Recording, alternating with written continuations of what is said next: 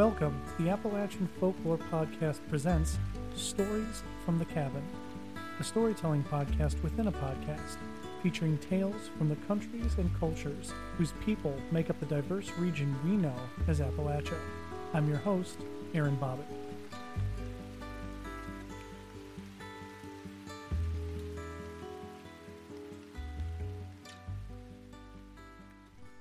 Folks, welcome to the December episode of the Appalachian Folklore Podcast presents Stories from the Cabin. Much like in October's episode on witches, I'm pulling from Patrick W. Gainer's Witches, Ghosts, and Signs Folklore of the Southern Appalachians. I've got a handful of not too spooky ghost stories, they're just more interesting and fun that I thought would fit festively for the holiday. There's not much else to say here other than I hope you enjoy. From the chapter Traditional Activities and Customs Christmas. Among the Protestants living in the mountains in early days, and until the early years of this century, there was little celebration of Christmas. In England, the Puritan influence caused Parliament to abolish the observance of saint days and the three grand festivals of Easter, Christmas, and Whitsuntide. The General Court of Massachusetts followed this example of the English Parliament in 1659 when it enacted that anybody who was found observing by abstinence from labor, feasting, or any other way any such day as Christmas Day shall pay for every such offense five shillings. Christmas celebrations were regarded as Catholic and thus looked upon with disfavor by Protestants generally. Before electricity became common in every part of West Virginia, there were few house decorations, and not many people had Christmas trees. Children received few toys except those that were homemade. The village store sold firecrackers, toy cap pistols, and other noisemakers, so that Christmas became a day for much noisemaking. In the early days of this century, Christmas parties were sometimes given in the country schools on the last day of school before Christmas. In later years, not long before the First World War, some communities set up a Christmas tree in one of the local churches or schoolhouse. People placed gifts on the tree for relatives and friends, and a local man wearing a Santa Claus costume took the gifts from the tree, reading the name of each recipient, who then was supposed to open the present before the whole gathering. These presents were frequently chosen to reveal something of the recipient's character and often caused much loud laughter. When people met on Christmas Day, they greeted each other with the phrase, Christmas gift! And the one who spoke the greeting first was supposed to have good luck. In the counties of West Virginia east of the Allegheny Mountains, Christmas was celebrated by belsnickling, a custom unknown to other parts of the state. This custom was brought into that part of the state by German people from Pennsylvania in the early part of the 18th century. The celebration started on Christmas Eve when a small group disguised in costumes and masks started out under the leadership of Old Belsnickel to visit the homes in the community. Each home had a candle in the window to guide the visitors. Old Belsnickel would knock on the door, and the voice of the head of the family would ask from within, Who's there? Old Belsnickel! The voice inside the house would then invite, Old Belsnickel, come in! The door was then opened, and all the visitors entered and lined up to be inspected by the members of the family, who tried to identify each visitor. Anyone who was correctly identified had to do a trick, which meant a performance of some kind, such as a song, dance, or some clever act. If the persons in the company could not be identified, the whole group was treated to good things to eat and drink. Of course, they were always treated, no matter what happened. As the group moved from one home to another, they would be joined by members of the last family visited, so that the group became larger as they moved from home to home. This Christmas celebration was later adapted in the Halloween celebration in Jefferson County, West Virginia, and from there it quickly spread over the entire country.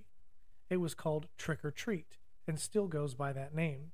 However, the original meaning of the word trick as some kind of performance soon changed to mean some kind of mischievous act. And now for some ghost tales. A Haunted House. I was a comin' home one night after dark and I saw the light in the kitchen. Well, I thought my wife was up yet. When I went in the house, no one was up, and my wife was in the bed asleep. One night I heard cats a fighting, and I got up to put 'em out, but not a cat could be found. The hogs kept a rootin' in the trough, and when I butchered them, they kept right on a rootin' so that I could hear 'em of night. One night I woke up and the house was full of smoke.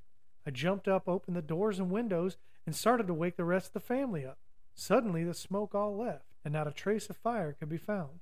I looked all over the house the next day, but I couldn't find a sign of the fire. Sometimes I could hear water gurgling under the ground, and it would move from place to place. I never was able to locate it. I saw a woman dressed in white who came near the house several times but never came in the house. Several years after I moved out of this house, I was taking care of a sick person at the next house below, and the third night I was there I saw the same woman dressed all in white. There was a brown stain on the floor in the kitchen of the haunted house. We tried a good many times to remove the stain, but never would get off. When Uncle Joel Dobbins moved in there, he heard strange things. One night it sounded like someone putting a backlog on the fire, but he couldn't find anything out of place. Uncle Joe asked the Lord to show him what was the trouble. One evening he was a sitting by the fire, and a little girl of about three years old laid her hand on his knee. When he took his eyes off her and then looked back, she was gone. One man said he heard a woman scream in the house one day as he was passing there. My grandmother, who lived about a mile above the haunted house, said that smoke came from the house and covered Okie Stump as he rode by. She said she kept her windows closed at night to keep out the smoke that came from this house. She said it had come in two or three times when she forgot to close her windows. The reason the house was haunted was that a man was supposed to have killed his wife and two children there. The story is that when he moved into the house, he had a wife and two children with him, but when he left, he was alone. No one ever found out what he did with them. The Ghost of the Jilted Girl. A note from the author. One day in 1958, I visited Elliot Johnson in his home in Logan County. He had worked hard in the coal mines for many years. His voice was soft and mellow, and his eyes brightened as he told me of a frightful experience he had with a ghost. I had a ghost to haunt me once. She was a sweetheart of mine, but I didn't marry her. She wanted me to marry her. And after I married another girl, this sweetheart took poison and killed herself. And she haunted me so that I had to leave that house and come up here to live. She grabbed me in the bed. The first time she caught the sheet, grabbed it, and pulled it. I woke up and tried to hold the sheet, but she pulled it out of my hand. I said, Well, I'm going to stay in this house anyhow. It wouldn't come every night, but every other night. One night it came and caught me right here up under the throat and the back of the neck. Brother, she had a vice on me, and it looked like I couldn't get away at all. Finally, I ran in and got loose. Well, that night I said, I think I'll go upstairs, for I don't believe it will bother me up there. I went upstairs and someone says, Boy, did you come up here? I said, Yeah, I got lonesome down there. Well, the night after that, she came upstairs, but she didn't bother me. I heard the footsteps coming up the stairs. I turned the light on quick, and I didn't see nothing. But she took all my clothes, and I heard a sound like, whew, and I said, All right. I went down the next morning a little before day, and she went downstairs too. It sounded like someone rolling marbles down the stair so I figured I'd get out of there. She couldn't come across a stream of water, so I moved up here, and she ain't bothered me any more since. The Woman Who Came Crying. I had an uncle named Archie Armstrong who married a girl named Dean. They lived on a hill above Birch River some years ago. Uncle Archie's wife was my father's sister. A woman would come up around the house crying. The women would see the woman a crying, and so would Uncle Archie's boy, Cheney, but it had never come to Uncle Archie. He'd never seen it. One day the baby got sick and they wanted an onion to make a poultice to put on it. The girls were afraid to go to the garden to get the onion, for they were afraid they might see that woman who came crying. Cheney said, Come on now, I'll go get it, and if I see that thing, I'll knock it down. And he went out with the girls to get the onion, and here came that thing right up in their face, that woman who was crying. The girls got scared and broke to a run. One of them got in the house, and the other got to the front porch and fainted. And Cheney stood there and fought that thing till he got clear back to the house. But he said he couldn't hit anything. He said it was right there crying and making a noise, but he said there wasn't a thing there when he'd strike with his fist. One night after that, some of them went out on the porch, and this woman came up there a crying up next to the porch. And they called, Now, Archie, come here and see it. It's right here in the yard. So he got up and went out to the porch, and there it was, the woman standing there a crying. And he watched that a little bit, then turned right around, went back into the house, and fell across the bed. And they never got him up out of that bed that night. The next morning he got up and began tearing his house down, and he tore his house down and moved it down onto Birch River. The Vengeful Ghost of the Murdered Girl. Note from the author One summer afternoon in 1958, I sat with Bird Cook on the porch of his home on Horse Creek, Raleigh County, as he told me the story of the girl who was murdered by her rival in love, and how the ghost of the murdered girl remained on earth until she got revenge. The story is told in Mr. Cook's own language. Note from the storyteller Sorry, not sorry, if I get a little country. One time there was two girls lived in our neighborhood. One of 'em was my aunt, and one of 'em was a Gunnoe girl. And they got to talking to a boy, and this Gunnoe girl was a getting the best of the cook girl. That was my aunt, you know. So my aunt just fixed up a little bit of chicken and dumplings and took it over to her sister's house where this Gunnoe girl was a staying, and told the balance of the family not to eat none of that chicken and dumplings. Well, this Gunnoe girl, she ate a bit of it, and in about five or six hours she commenced to getting sick, and she got to vomiting and throwing up. And you never seen anybody get as sick as she did. And in about three days she died. Well, they had a big trial over it. The courts was pretty scarce then. We just had a justice of the peace court out in the hill where we lived. And so they lawed around there about that, and this man, whose name was Everett Wiley, a boy from this country, he was witness in it. When this Gunnoe girl died, Wiley quit the cook girl and had nothing to do with her. So this cook girl got married to another fellow in a short time after that. And this here girl she'd killed, this Gunnoe girl, why she'd come of a night, get on her and choke her. Choke her probably her to death. You never heard such a time they had. She couldn't see nothing, but she'd just choke the life right out of her, and her man couldn't sleep with her on account of it. Then this cook girl married another feller, and she couldn't stay with him neither. Later on, my brother moved in this house where the woman lived, where the poison was taken in. But before he moved in, me and him went up there one night together. We intended to keep batch for a time. The first night we built up a big fire in the house. We didn't have no light, just a pine torch or something like that. Way in the night we was just dozing off to sleep when something hit the side of the house. We had a big pile of wood piled up by the fireplace, and that just scattered all over the floor. Well, it scared the life right out of us, and we didn't know what to think. My brother says to me, What do we do?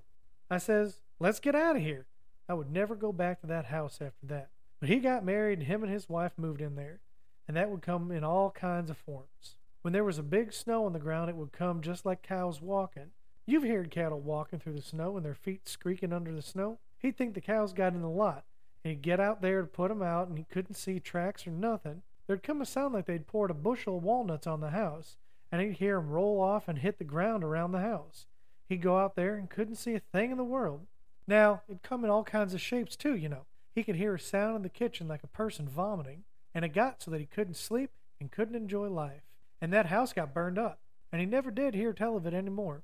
Nobody knows what started the fire, but I believe it was just so willed to be. It was a pretty bad tale if you get the whole details of it. When two girls fall out over a man and one poisons the other, you know that's pretty bad. I believe it would be a good lesson to have that published. It would teach young girls not to do things like that. And there you have it. Thanks again for stopping by this month and listening to Stories from the Cabin. I hope you all have a wonderful holiday season. I will have a bonus episode on Christmas Eve and a new episode of the Appalachian Folklore Podcast on January 1st. Until then, happy holidays and y'all be good. Thanks for spending your time with me here at the Appalachian Folklore Podcast. If you'd be so kind as to like, review, and subscribe to this show on whichever platform you use, I'd greatly appreciate it as it helps spread the word. And after all, isn't that what folklore is about? You can find the Appalachian Folklore Podcast on social media at App Folklore Pod. You can also email me with questions, comments, corrections, stories, recipes, etc. at appfolklorepod at gmail.com. And you can visit my website, shows.acast.com slash AFP. Thanks to Jonathan Ochoa for the Appalachian Folklore Podcast cover art.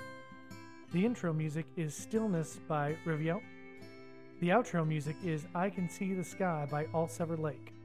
You can find all citations to the references mentioned in this episode in the show notes. Thanks again for listening.